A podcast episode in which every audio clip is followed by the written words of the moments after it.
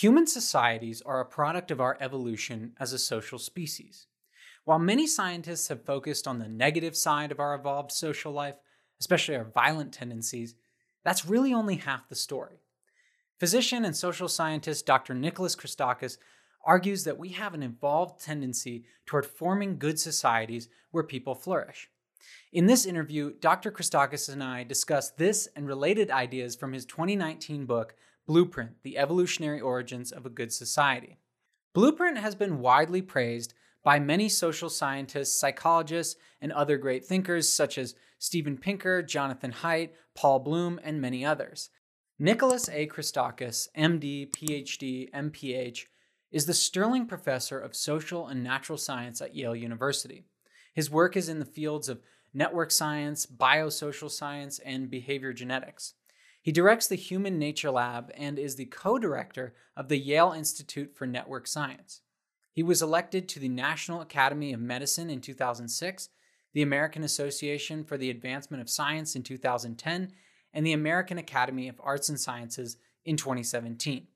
Dr. Christakis is the author of over 200 articles and several books, in addition to this one. His influential book, Connected The Surprising Power of Our Social Networks and How They Shape Our Lives, documented how social networks affect our lives and was translated into 20 foreign languages. In 2009, Christakis was named by Time magazine to their annual list of the 100 most influential people in the world. In 2009 and in 2010, he was listed by Foreign Policy magazine in their annual list of top 100 global thinkers.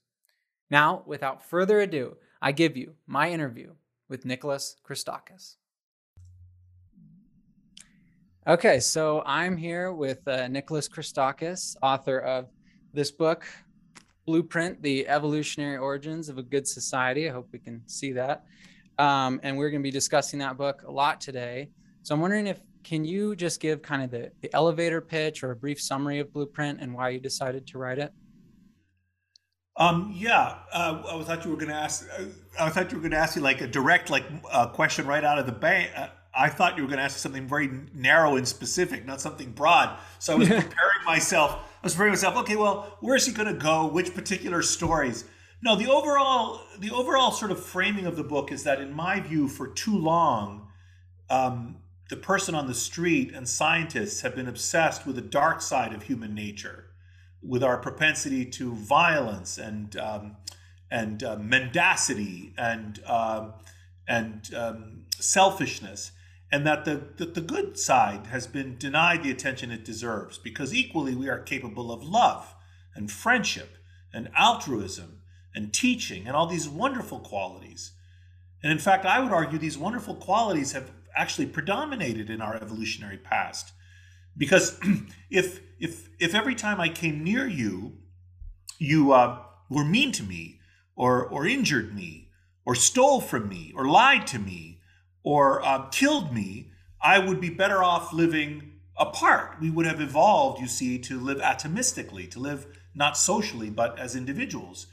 But we didn't evolve that way. And I think the reason for this is that the benefits of a connected life outweigh the costs, that the that despite the evil in human beings, the good outweighs the evil. So that's that's sort of one overarching frame. And then the other overarching frame is that uh, is that you know, it's it over the you know ever since Darwin and, and Mendel and sort of those greats from the 19th century, you know, we've been making progress in understanding the role of genes in determining I was going to say human experience, but you know, animal and plant experience, you know, determining what you know the fates of uh, of living things, and um, and it's it's quite clear that um, genes affect the structure and function of our bodies, and um, our physiology. And it has become increasingly clear in the last 50 years that genes affect not only the structure and function of our body and hence our minds, but also, but, not only the genes affect not only the structure and function of our bodies, but also of our minds and hence our behaviors. In other words, natural selection has played a role in how our brains operate and therefore how we act. And finally, increasingly, it's become clear around the same time period, it's become increasingly clear that genes affect not just the structure and function of our bodies, not just the structure and function of our minds, but also the structure and function of our societies. that there's a kind of a role for um, for our gene or for genetics and for a natural selection in how we live socially uh, and and that is that sort of that project in what I would call evolutionary sociology is um, you know lies at the core of, of the book. Well, thank you for that that excellent summary. I'm sorry I put you on the spot there. Um, no, I wasn't. I wasn't expecting the elevator pitch. I was expecting, you know, why did you do some other? It doesn't matter. That's fine. we'll we'll get to those specifics for sure. Uh, um, so I, I want to do a little bit of uh, definitions because I'm just interested in how you think about these things. Um, so the, the subtitle is uh, the evolutionary origins of a good society, not just any society. So what is a good society um, in your definition? Well, this is something that I tackle actually in the last chapter of the book. Uh, well, I, I, the book talks about the evolutionary origins of qualities uh, or that um, that arise not within individuals but between individuals. So, for example, I talk about the evolutionary basis of love and friendship and cooperation and teaching and inequality. These are all things that cannot be manifested by individuals. In other words, you love someone else. I mean, you can love yourself, but that's not what I'm interested in. You love someone else. You befriend someone else you need someone else to cooperate with. You need someone else to teach. You know, you can learn things on your own, but teaching is an inter-individual phenomenon. You inequality, you know, you can have a certain amount of wealth on your own, of course, or have some other quality, but but inequality requires a comparison to others. And so all of these are properties that uh, relate to our living in groups and our interdependence. And most of them are what I would argue are good qualities, and most people you know, would, would agree that love and friendship and so on are nice things and are good things and are features of a good society. So initially, I just sort of take that mostly for granted. But by the end of the book, I do more explicitly tackle the question you just asked. And, uh, and here I draw on some moral philosophers uh, from the middle of the 20th century. Uh, for example, a woman by the name of Philippa Foot, who um, tries after the Second World War, you know, moral philosophy was in crisis because it was very difficult for for them, the moral philosophers, to explain the great evil that had happened during the Second World War. Was was there really no objective basis for morality? Was it all mm. about might makes right? You know, the it's just about like who's stronger. That's the that's the person that dictates what's right. And that didn't seem a very satisfying answer.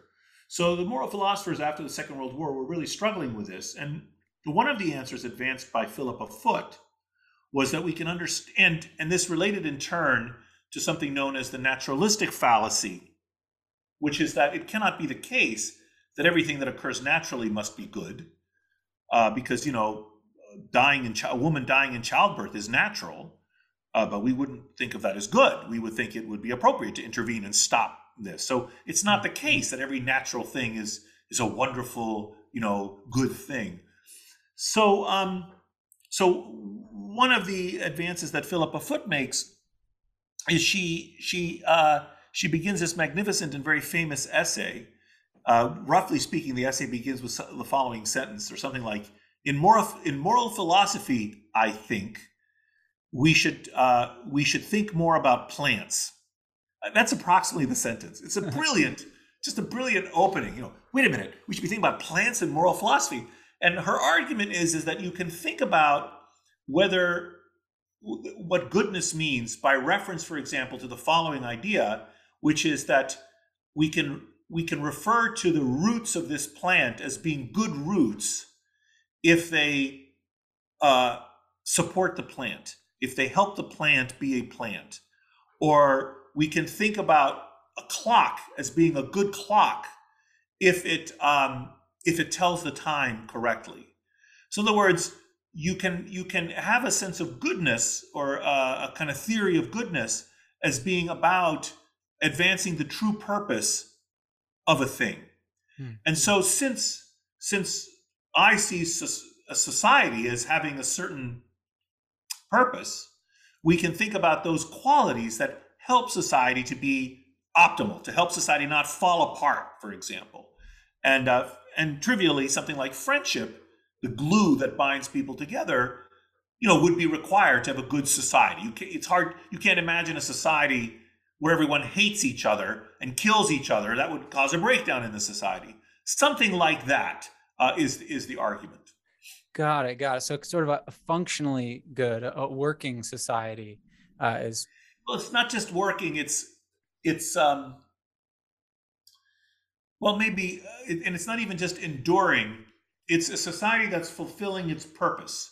You know, what are the qualities that a society, you know, what are what are the features that support a society doing what it, you know, is supposed to do? So the roots are. We can speak of good roots because the roots, you know, absorb nutrients and water and support the plant. And that's why they're good roots and not bad roots. They're furthering the purpose of the plant or the existence of the plant. Understood. Okay. Well, I want to find, I want to find, if you will allow me just a digression, because I want to find the sentence because I quoted in the book and it's just so beautifully written. Yes, she goes, she goes, in moral philosophy, it is useful, I believe, to think about plants it's just so good, so good. And she argued that there's no fundamental difference between a notion of good, whether the topic is a tree having good roots or people being in a good state. The roots have a purpose, a logical constraint that they must satisfy, which sets the standard for deciding whether they are good or not. For instance, humans, animals, and plants are all living things. In all three cases, we can speak of them as being healthy or unhealthy, say, or excellent or defective examples of their kind. And this means that we can characterize the qualities that are conducive to their being healthy or excellent and so on. And we can speak of human virtues such as kindness and bravery in the same way. This is me writing. Um, these virtues are natural excellences, and their opposites are natural defects. And so that's in the end, you know, sort of where I land on what it means to be a good society. Ah, okay, yes, definitely understood. That's that is a great quote, though. I'll, I'll remember that. um, well, maybe we can talk about some of those roots, uh, which which I think you call the social suite. Um, so, what is that? What is the social suite in a general sense? And then we can get into each of the sort of individual items, each individual features. But what is that that word, social suite? So, the social suite is a um, is something, I mean, just an expression that I use that um, that refers to eight fundamental uh, qualities that we express um, between ourselves. So they're not attributes of individuals. For example, religion is not on the list, and the reason is that an individual can be religious.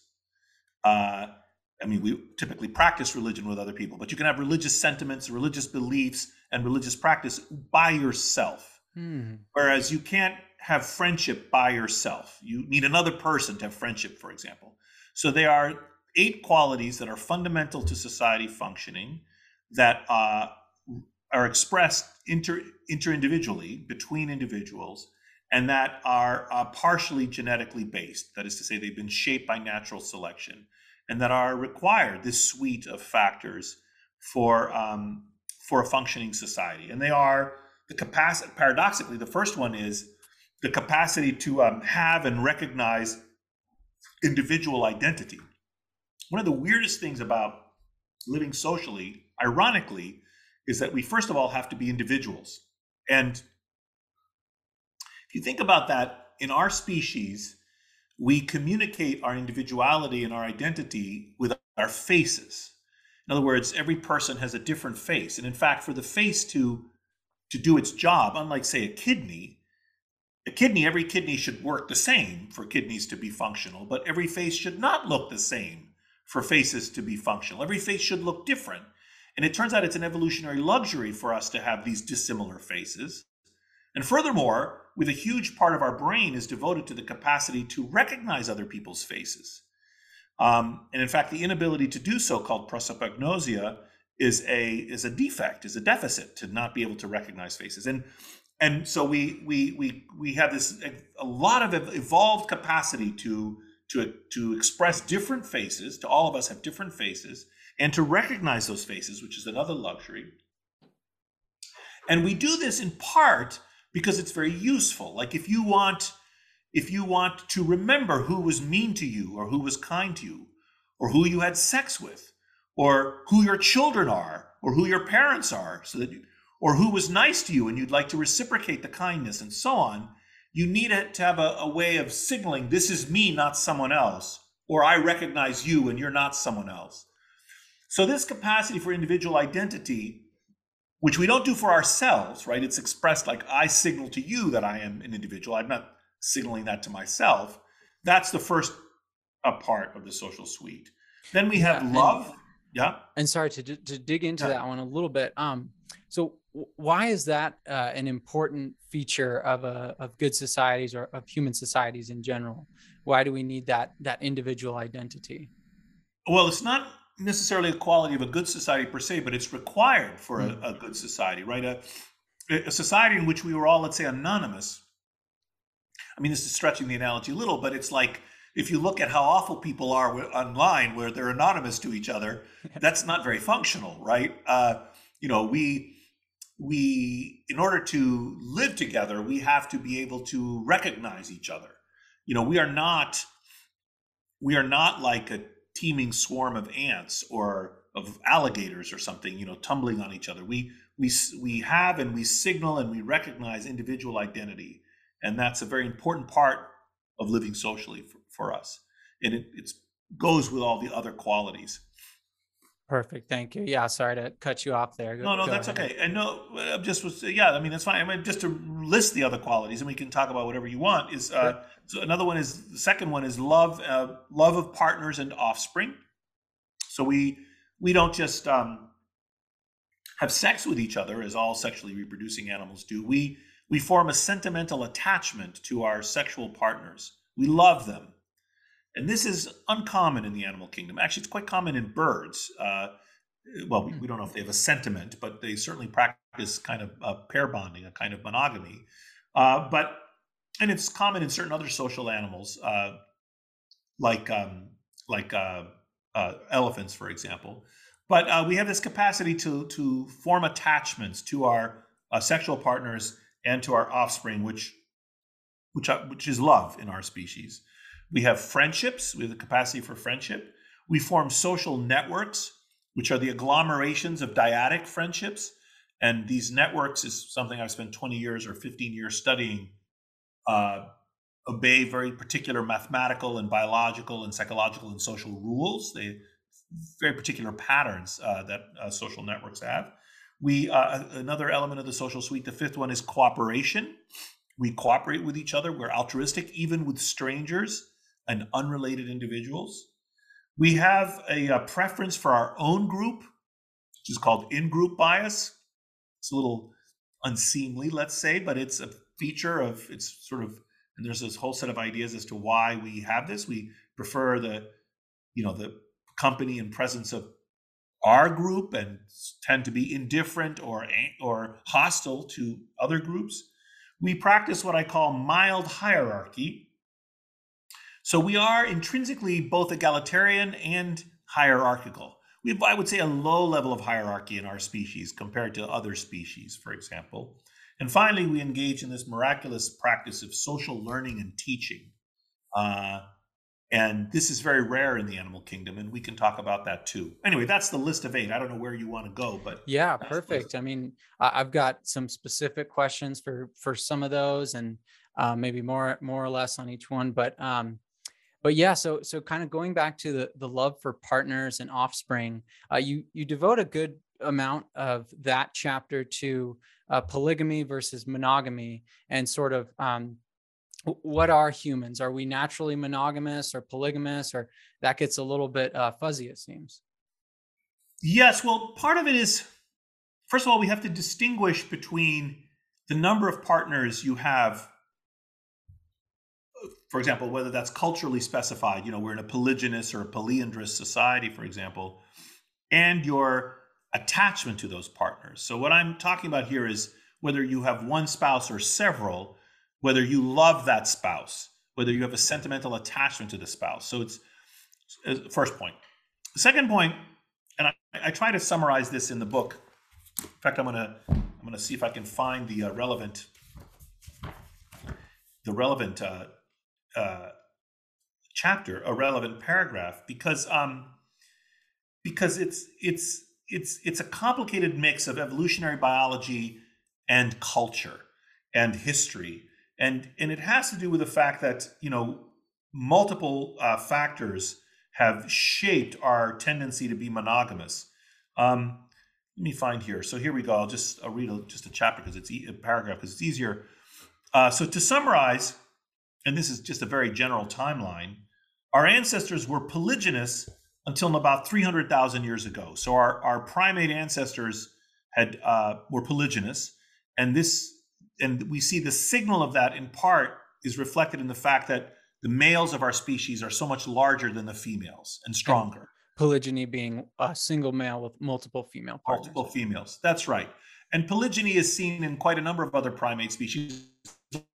Like gorillas, for example, will have harems. There'll be a big gorilla and smaller female gorillas, and the gorillas will fight with each other. Um, whereas bonobos do not. Bonobos, the men, bonobos uh, have much more egalitarian sexual lives, and they're similar in size, the males and the female bonobos.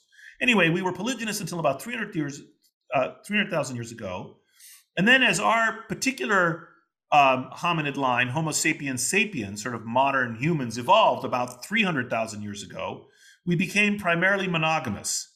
Uh, and and we were monogamous for a number of reasons I discuss in the book, but one of them had to do with our dispersal and the fact that it was um, easy for both males and females of our species to get the food they needed from the environment.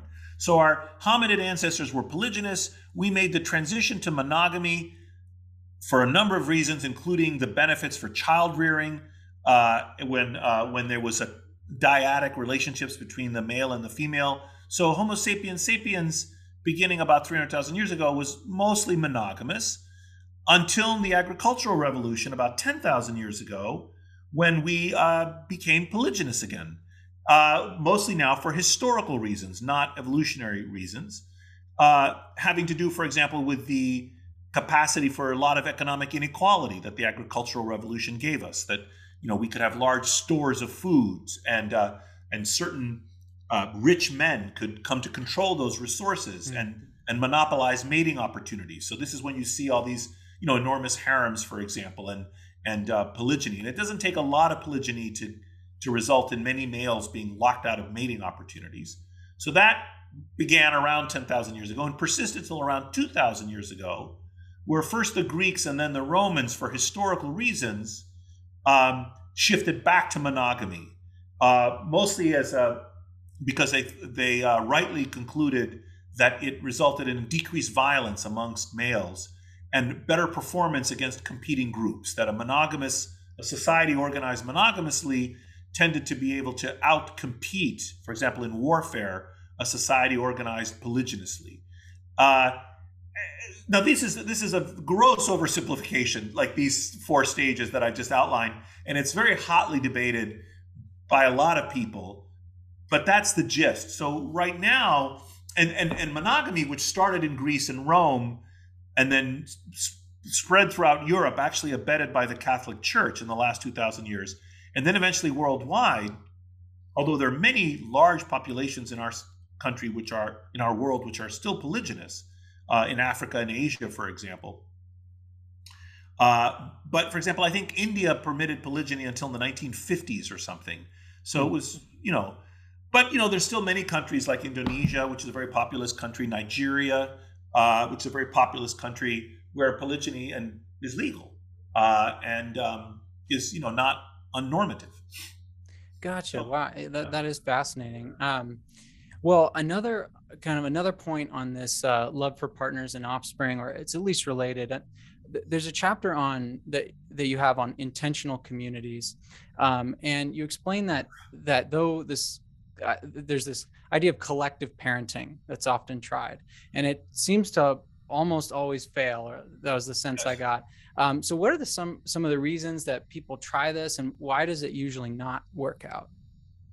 So that's that's a set of ideas that straddles two different concerns. One concern or topic that I was engaged with there had to do with um, whether a group of human beings could deliberately or accidentally stumble on a completely different way of living? Let's say one that abrogated the social suite. You know, could we have a society without love, or could we have a society without friendship, or could we have a society without cooperation? You know, would it be possible to, you know, live in a way completely out of keeping with our evolved tendency to have a society? And the answer to that is no. Hmm. Uh, and and uh, and as part of that, I looked at the history of intentional communities where groups of people, and we have records of this going back thousands of years, well before Roman times, where groups of people would say, you know, society's screwed up. Let's go try again. You know, let's have a commune and live differently. And um, and often communes, communitarian impulses spike during periods of social unrest. I think we may be right now in 2022 in the United States being on the cusp of another recrudescence of um, communitarian movements. Often when there's a lot of inequality, when traditional sources of meaning uh, are lost in a society, uh, when there's a lot of uh, stress and disarray, for example, after the pandemic that we've been going through, uh, I would not be surprised, and there's some early indicators that we're going to have a kind of a lot of attempts of groups to live, you know, together, to communes to form again. But this is an old, old phenomenon and so I review some of this. I look at, um, you know, uh, the Shakers, and I look at uh, Israeli kibbutzes, and I look at uh, uh Brook Farm, and um, and I look at uh, Walden Two, you know, a more recent uh, communitarian movement, and Los Horcones, and anyway, I look at a variety of communitarian movements, and in many of them, especially in the kibbutzes, as part of this push to egalitarianism they would often see the burden that child caring placed on women, and they would try to have communal child rearing. So they would have little places where all the babies and children would go to be raised collectively. So that's one set of topics why I tackle that. And a different set of topics is what you alluded to, which has to do with well, why do we love our kids? You know, why do we feel an attachment to our kids? Why aren't we like, you know, like snakes? You know, we could lay eggs and abandon the young and uh, they could just you know slither out on their own and be okay. It's not how we do it. And not only do we raise our young for a prolonged period, but we really love them. You know, we cherish our little kids. And that sense of love that mothers and fathers feel for their children is uh, is uh, very natural and is uh, universal and uh, is uh, necessary for the survival of the children. So. Um, so um, so those are two distinct topics: the kind of bonding we feel with the children, and and uh, and uh, and the emergence of communi- communes, and they intersect with this issue of communal child rearing, which, as you noted, has always failed. And the reason is that parents really be, want to be with their babies. I mean, they mm-hmm. love their kids, and they don't want to surrender their kids uh, to someone else to raise if they don't have to. So um, and so, so yes, every society that has attempted a communal child rearing, to my knowledge, um, has failed to sustain that. Now, there have been sort of partial successes, but it, they have not been able to sustain it the way they would, you know, in the ex- extensive way that many would have wanted. That is that's very interesting. Um, well, I guess uh, moving on to the the third item in the uh, the social suite, which is friendship um, I found that that was a really fascinating uh, set of chapters because I hadn't, I really hadn't heard friendship discussed in an evolutionary context. Um, it's something that you mentioned that it's sort of been pushed to the side, and um, and uh, maybe we can talk a little bit about how why why that is, or or what your sense of that is, and then um, I want to get to this link that you form between friendship and morality. Uh, that that I have a, a quote from you here. It says, um, "Our assembly into networks of friendships, uh, friendship ties, sets the stage for the emergence of moral sentiments."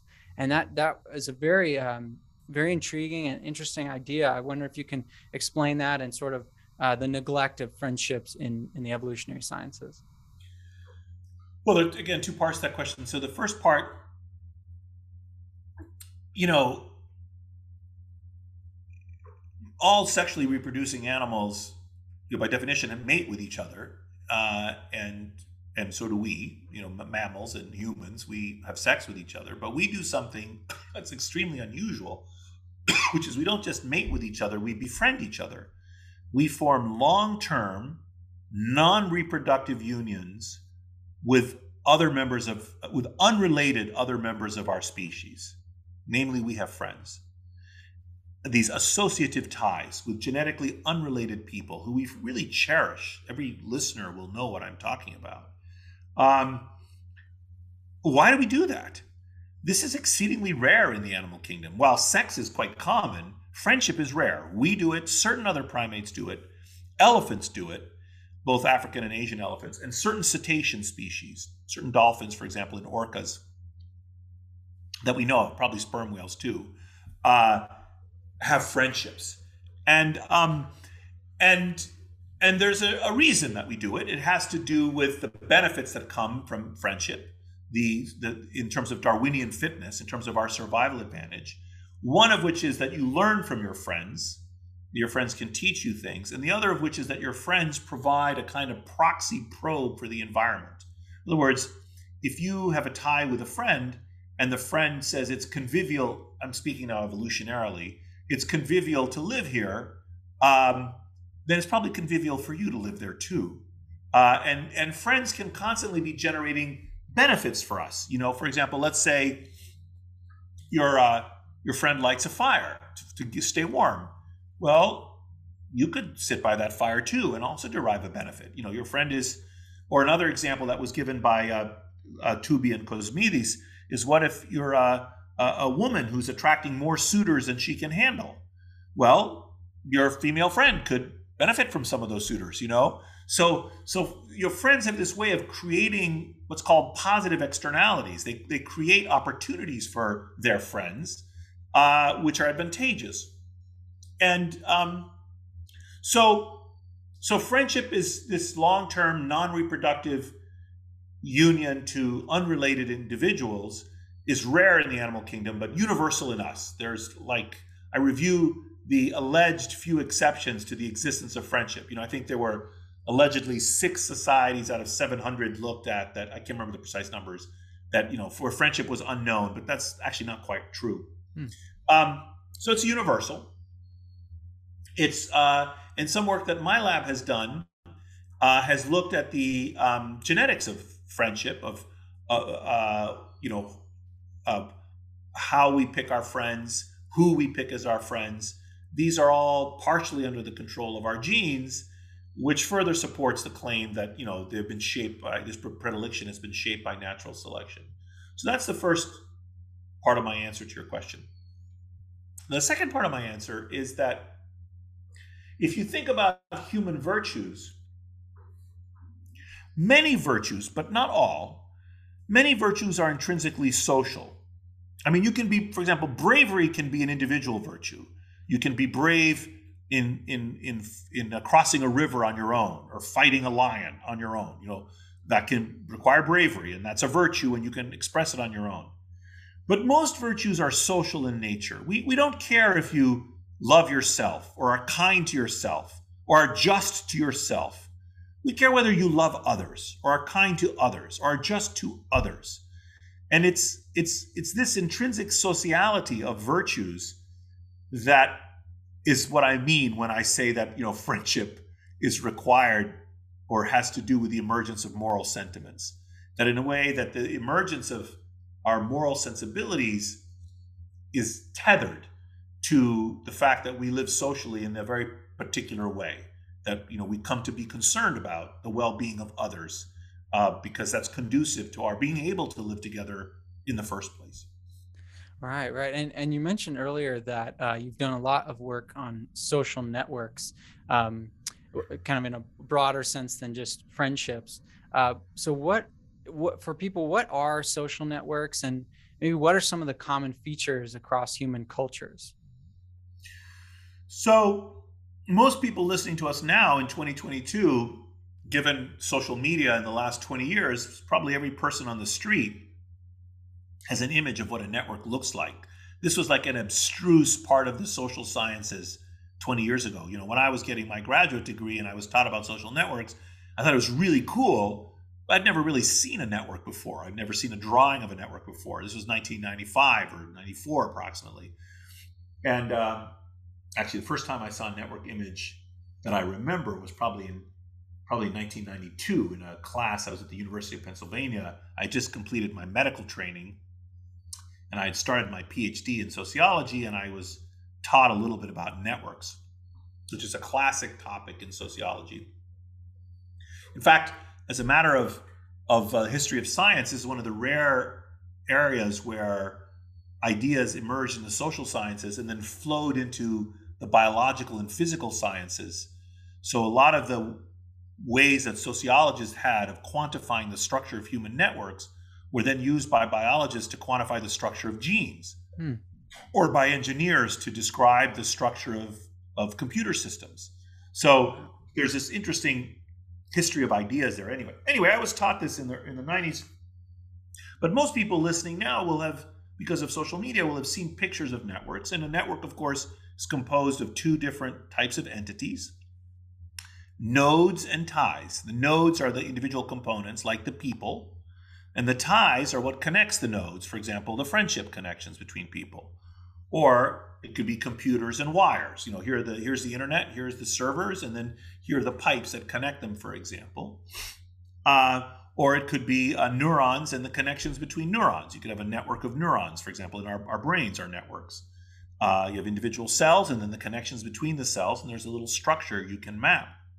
So that's what a network is. Uh, and what's important to understand is that human social networks that that online networks are just are merely a recent instantiation of a much more ancient predilection. I mean, we we've been making networks for hundreds of thousands of years, social networks, and it's only in the last, you know, hundred years that we've had telephony and telegraphy, and uh, only in the last twenty or thirty years that we've had the internet and social media. So, so the kinds of networks I'm interested in are these face-to-face networks, these large, ornate structures in which each individual inherits their relatives but picks their friends and their coworkers and every other person is making similar choices and then we assemble ourselves into this very ornate and baroque structure and then proceed to live out our lives embedded in this structure and our destinies are tied to this structure. You know whether you get covid or not depends on whether your friends friends friends got covid or your coworkers wife's, you know, sister got COVID, and then it'll wind its way to you. So infections, you know, right now you're well, you don't have an illness, but that germ is going to reach you by traversing these network ties. Whether you get useful pieces of information about the location of predators or prey in our ancestral past, or about where to find a, a job if you lost your job in modern society, depends on where you are in the network, and on and on. So, so our fates are tied to these networks that we live in, um, and and we evolve to to make these networks, and these networks are are are are are a superstructure that transcends individuals or or even dyads or or even pairs of individuals. Gotcha. Yeah, and and um, sort of the next item in the social suite is cooperation, and that certainly uh, uh social networks are heavily uh, have have a lot of co- cooperation involved in them. But I, I want to skip over that one just a little bit um, okay. in interest of time. But uh, so the the sixth item is the preference for one's own group or in group bias. Yeah. And as you mentioned, that one is a little bit uh, contentious. So I mean, maybe to just just put a fine point on it, uh, it it does seem like problems like political polarization and and prejudice generally are at least partly driven by in-group bias. Um, so w- would it be better if we if we didn't have this particular trait, or how is how does it uh, how does it help us to have good societies? So the thing is, the thing about in-group bias is that some of it seems to be necessary for the emergence of cooperation, and um, now there's a big difference between favoring your own group and killing the other group right? I mean, it's possible to imagine that you love your own group and are indifferent, let's say, to other groups. You know, there, there's a big difference between loving your own group and enslaving other groups or taking them to ovens. Um, so, so where does this in-group love and out-group hostility come from, and what purpose did it serve? Well, one of the theories has to do with the way that in-group bias, similar by the way to social networks, and we didn't discuss this, does something which is technically called as adding structure to a population, which facilitates the emergence of cooperation. Let me give you an example. Imagine you had a group of a, a population of a thousand people, and I dropped you in this population, and I said, well, everyone should be nice to each other. You know, be altruistic, give of your own resources to others, and hopefully they'll reciprocate. Well, if I drop you into this population, you might start by being nice to other people, but you might never bump into the person you were nice to again. Right? You might I might help you out or give you a loan or do something nice for you, hoping that I you would reciprocate, but maybe I'll never see you again because it's a group of a thousand people and I'm bumping into all of these thousand people. Or maybe if I did, you wouldn't remember me or recognize me because a thousand people is a lot of people to track. Uh, you know, all their faces and everything else. It's not so easy to remember a thousand faces, who they are. It's easy to tell the difference between a thousand faces, which is a different topic, which we talked about earlier. But to actually remember the names and personal information of a thousand people is not so easy.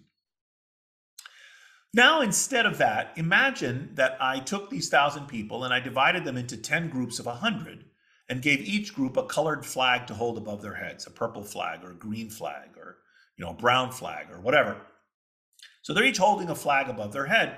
And now i and so oh i'm sorry. So in the population of a thousand i'm telling everyone everyone should be nice to everyone else. And we find that actually nobody is nice to anyone else. There's no cooperation in this society because it's there's no structure to it. Uh, it's too difficult. It's too daunting a challenge as we just discussed. So cooperation level is zero let's say. Now imagine, like I was just saying, you divide up this population into 10 groups of 100, you give every group a different colored flag, and now you tell everybody, you know what? Just be nice to the people that are holding up the same colored flag as you. Now the challenge is much easier for everybody. You're in a small group of 100, you can remember those 100 people. You only have to be nice to 100, you don't have to be nice to 1,000. You're not spreading your efforts uh, very thinly. You can count on those people to help you because they're also part of your small group and so on. And so now you might find that by this little simple expedient of adding a little structure, partitioning the group of a thousand into, into 10 groups of 100, the average cooperation in the population of a thousand will be much higher. So structuring the population, restricting the social vision of each individual within it, paradoxically enhances the ability of all the people to cooperate and benefit from cooperation. So, this is one of the theories. And by the way, we didn't mention this. This is also one of the reasons that friendship is so important. Because when I ask you to be nice to others, mostly you're nice to people you know. You're mostly nice to your friends. You make sacrifices for your friends. You're, we're also nice to strangers some, but we really care about our kin and our friends. Those are the ones that we really care about. And everyone is that way. So, therefore, everyone has some benefit from this. And it's totally different than if I said to you, you know, go forth and be nice to every single person you encounter, which would be much more of a challenge.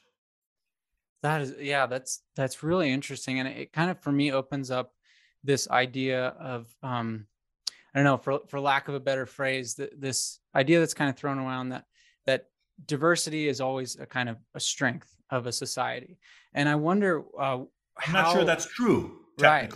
Yeah. yeah, yeah, and I, I wonder maybe you can explain your thoughts on that on on why it, it isn't sometimes or or how should we think about having different factions within one society that have different ideas about say hierarchy or um, yes or, or those sorts of things how, how well, do you think about well, that one of the one of the things that's really important to understand about this is that how we define who's in the in group and who's in the out group is is arbitrary. We, we have an evolved capacity to do that, but what lines we choose to be relevant, for example, religion, you know, that's arbitrary. It doesn't need to be religion, uh, but it often is.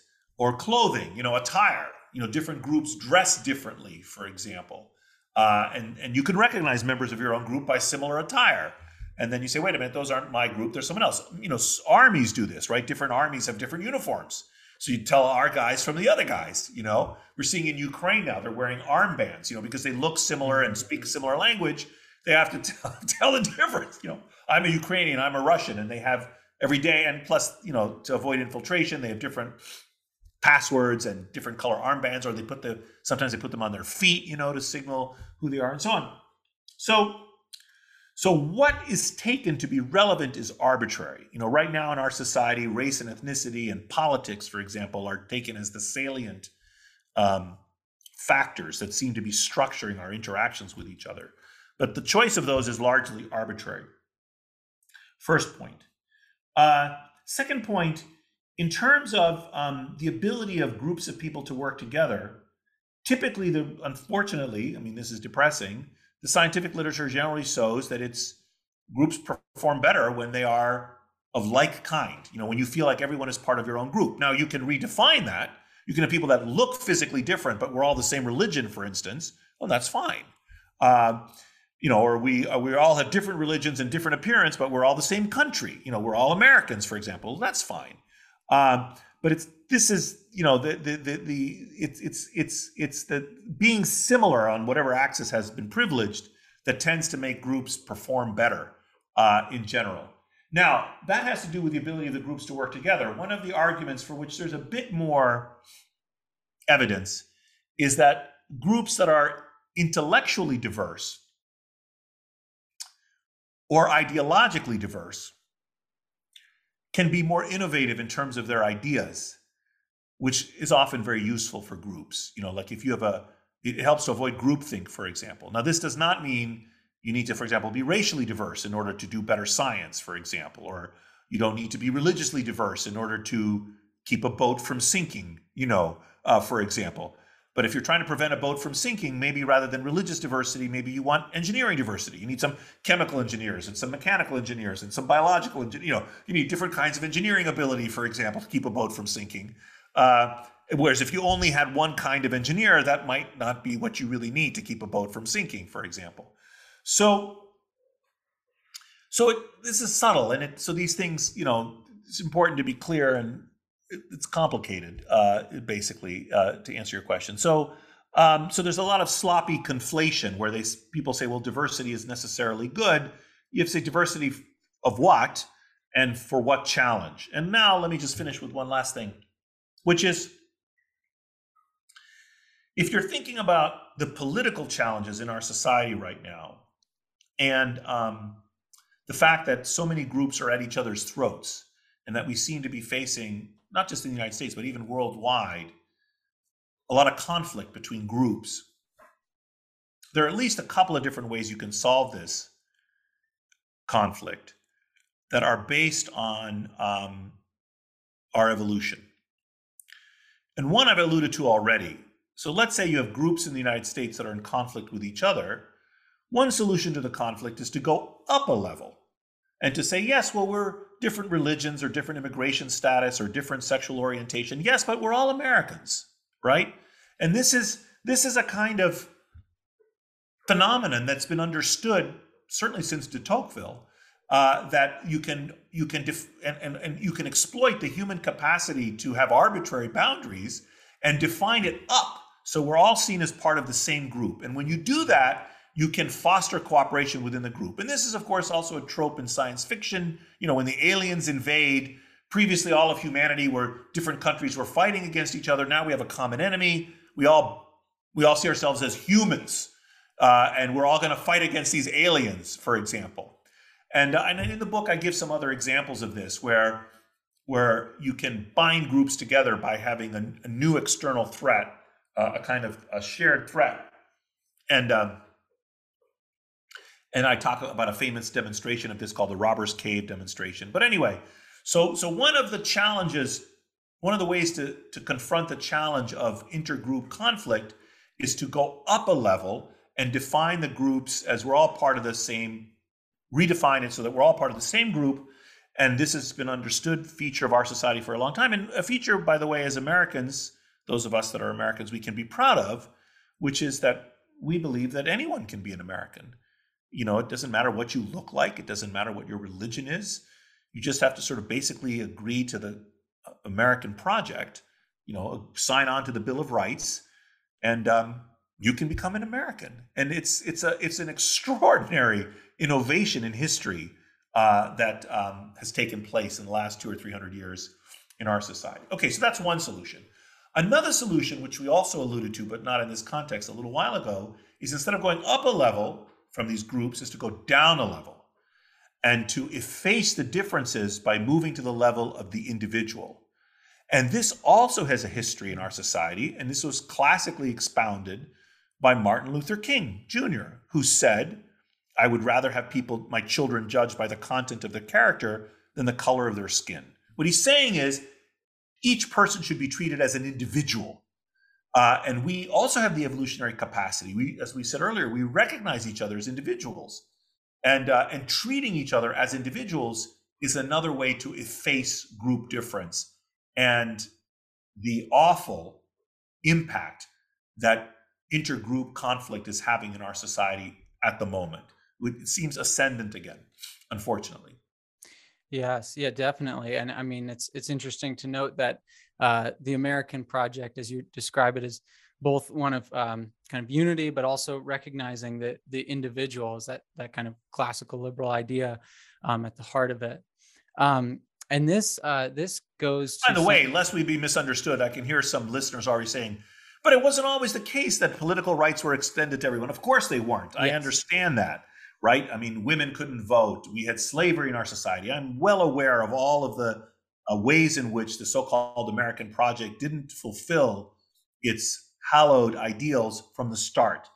But those ideals were nevertheless extraordinary, and it is precisely those ideals that have, you know, that we are continuing to endeavor to form a more perfect union, as the founder said. And in fact, if anything, it is those liberal ideals that started in Europe in the 18th and 19th century and then spread around the world that have, in fact, progressively given us the kind of free societies that we increasingly have today. Um, you know, slavery was, uh, for example, was um, a worldwide phenomenon for thousands of years.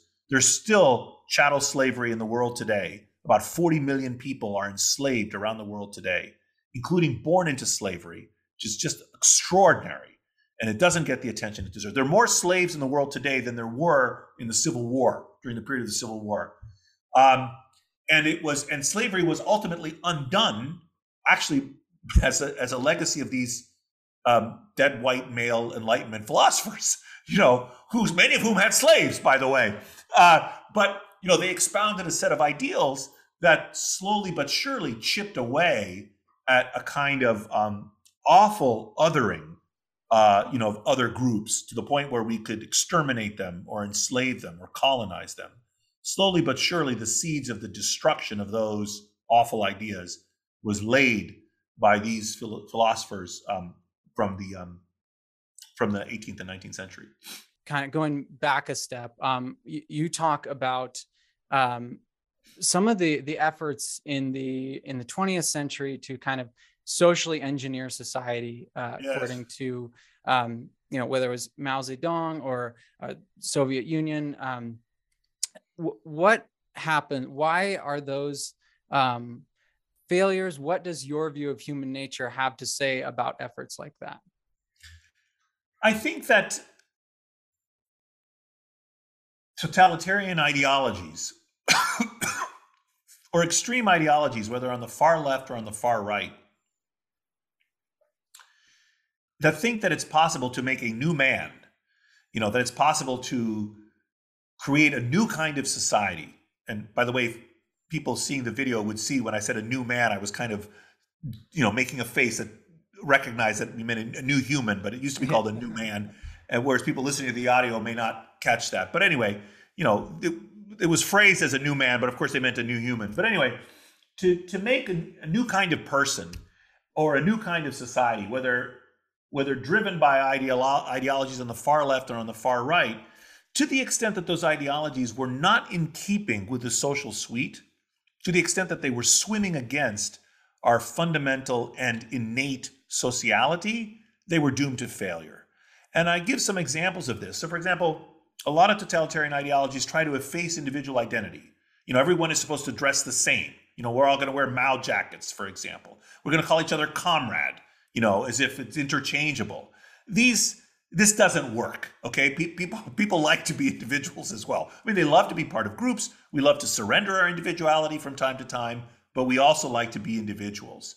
Um, the efforts, for example, interestingly, the family is often seen as a threat to these types of ideologies because you're supposed to only be committed to the leader. Uh, like as we see in right-wing populism, you know, you're you're supposed to really care about who is the leader, or you know, in in left far left communism, you know, you're supposed to care about the party, for example, uh, but and not your family. So the family you see becomes a threat to these types of ideologies. So a lot of these ideologies try to break down uh, the commitments people naturally feel to their families. Uh, and um, or you get, for instance, like in, in East Germany, uh, the Stasi, you know, the, the, the secret police were so um, effective that people were really afraid to have friendships because you know you never knew who was a spy. Something like forty percent of the population were Stasi informants. So if you told your friend something you and I would consider to be, I, I'm not sure about the statistic, it's some large fraction, but if if if you know if you and I might just naturally speak intimately to one of our friends about our concerns without having a concern that they would be report us to the authorities and would be hauled off to prison. Imagine if you had that fear, it would really try to stop the natural tendency to friendship. All of these efforts you see doom, in my judgment, doom those political ideologies to failure. You cannot for a little while you can succeed, but you cannot for a long time succeed in remaking society anew in a fashion that is inconsistent with these natural tendencies. You know, it's a little bit like, you know, you can starve a child and stunt its growth as a result, but the genes for height in that child are still in that child and will be passed to its grandchildren, its children and its grandchildren. And as soon as the environment returns to having enough food again, those children will be tall. Uh, you know, you can't, it takes a tremendous cultural pressure, of, you know, a threat of arms, uh, or, you know, a vast uh, secret police to, um, to suppress, and then only temporarily, these kinds of, uh, you know, natural uh, inklings. Same, by the way, with mild hierarchy. You know, you cannot make a society completely egalitarian for a whole host of reasons. One of which is, as Thomas Jefferson realized, we're we're all there's variation in natural talents. You know, some people are just born more musical or more athletic or smarter than others, and um, and you can't equalize them all. And nor is it into our advantage to equalize them all. I, I derive benefit from those individuals that, unlike me, who have musical ability you know, who were born with musical talent and can play beautiful music and spend their lives doing that. That's very lucky for me that they exist. Um, and and it would be an awful world in which everyone had to have the same low level of musical ability as me.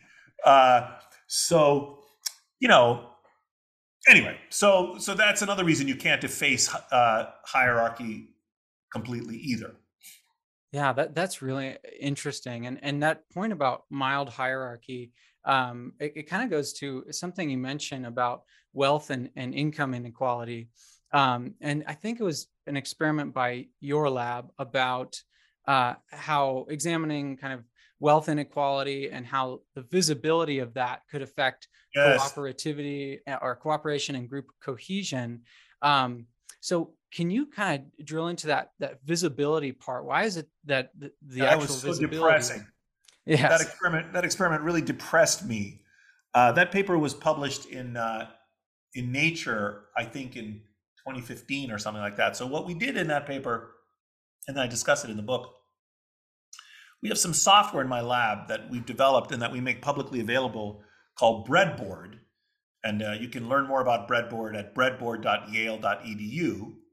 And Breadboard is a kind of software that's integrated with Amazon Mechanical Turk and other online labor markets so that a scientist can can design temporary artificial societies composed of real people that you recruit, let's say on Amazon Mechanical Turk or elsewhere, who then come to your online lab for a period of time, let's say an hour, and you drop them into these societies and you can manipulate in a kind of godlike way different aspects of those societies to do experiments.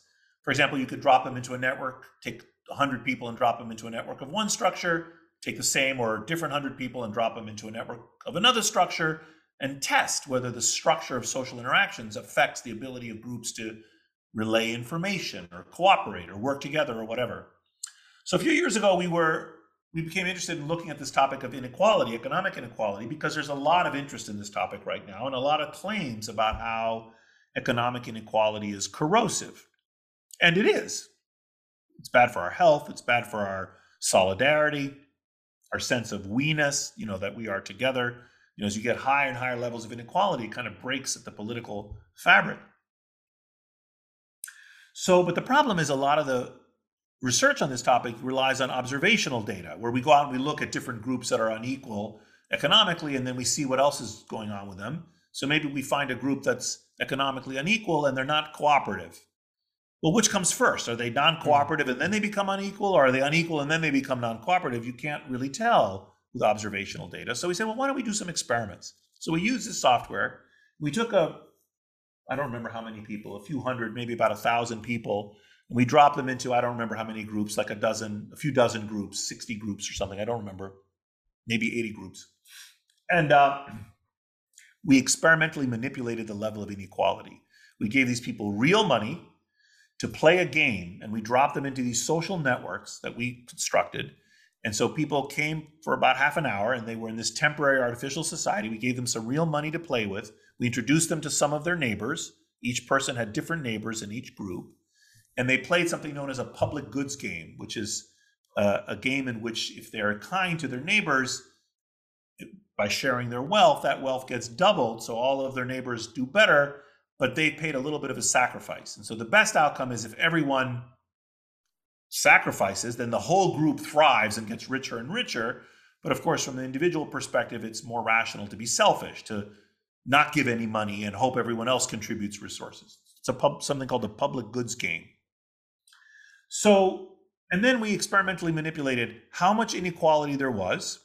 So we had a Gini, which is a measure of inequality of zero, means everyone has the same amount of money, of 0.2, which is sort of Swedish level of inequality, or a Gini of 0.4, which is American or Moroccan level of inequality, more extreme level, more difference between the rich and the poor.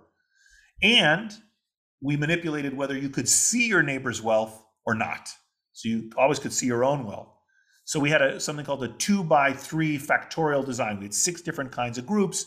We manipulated the inequality. We manipulated whether you could see the neighbor's wealth or not. And I really expected when we did this experiment, and then we measured how much wealth could these societies produce, how many friends, how friendly were they, and how cooperative were they, how generous were they. And I really expected the inequality to be bad. And it was a little bit bad, but really not that much. What really mattered was whether you could see your neighbor's wealth or not. And when you made wealth invisible, when you couldn't see how rich your neighbors were, the societies did better. Hmm. So, uh, and this was a very depressing conclusion for me. It kind of broke my egalitarian heart uh, because we, you know, we did not show that inequality, at least in this experiment, was that bad.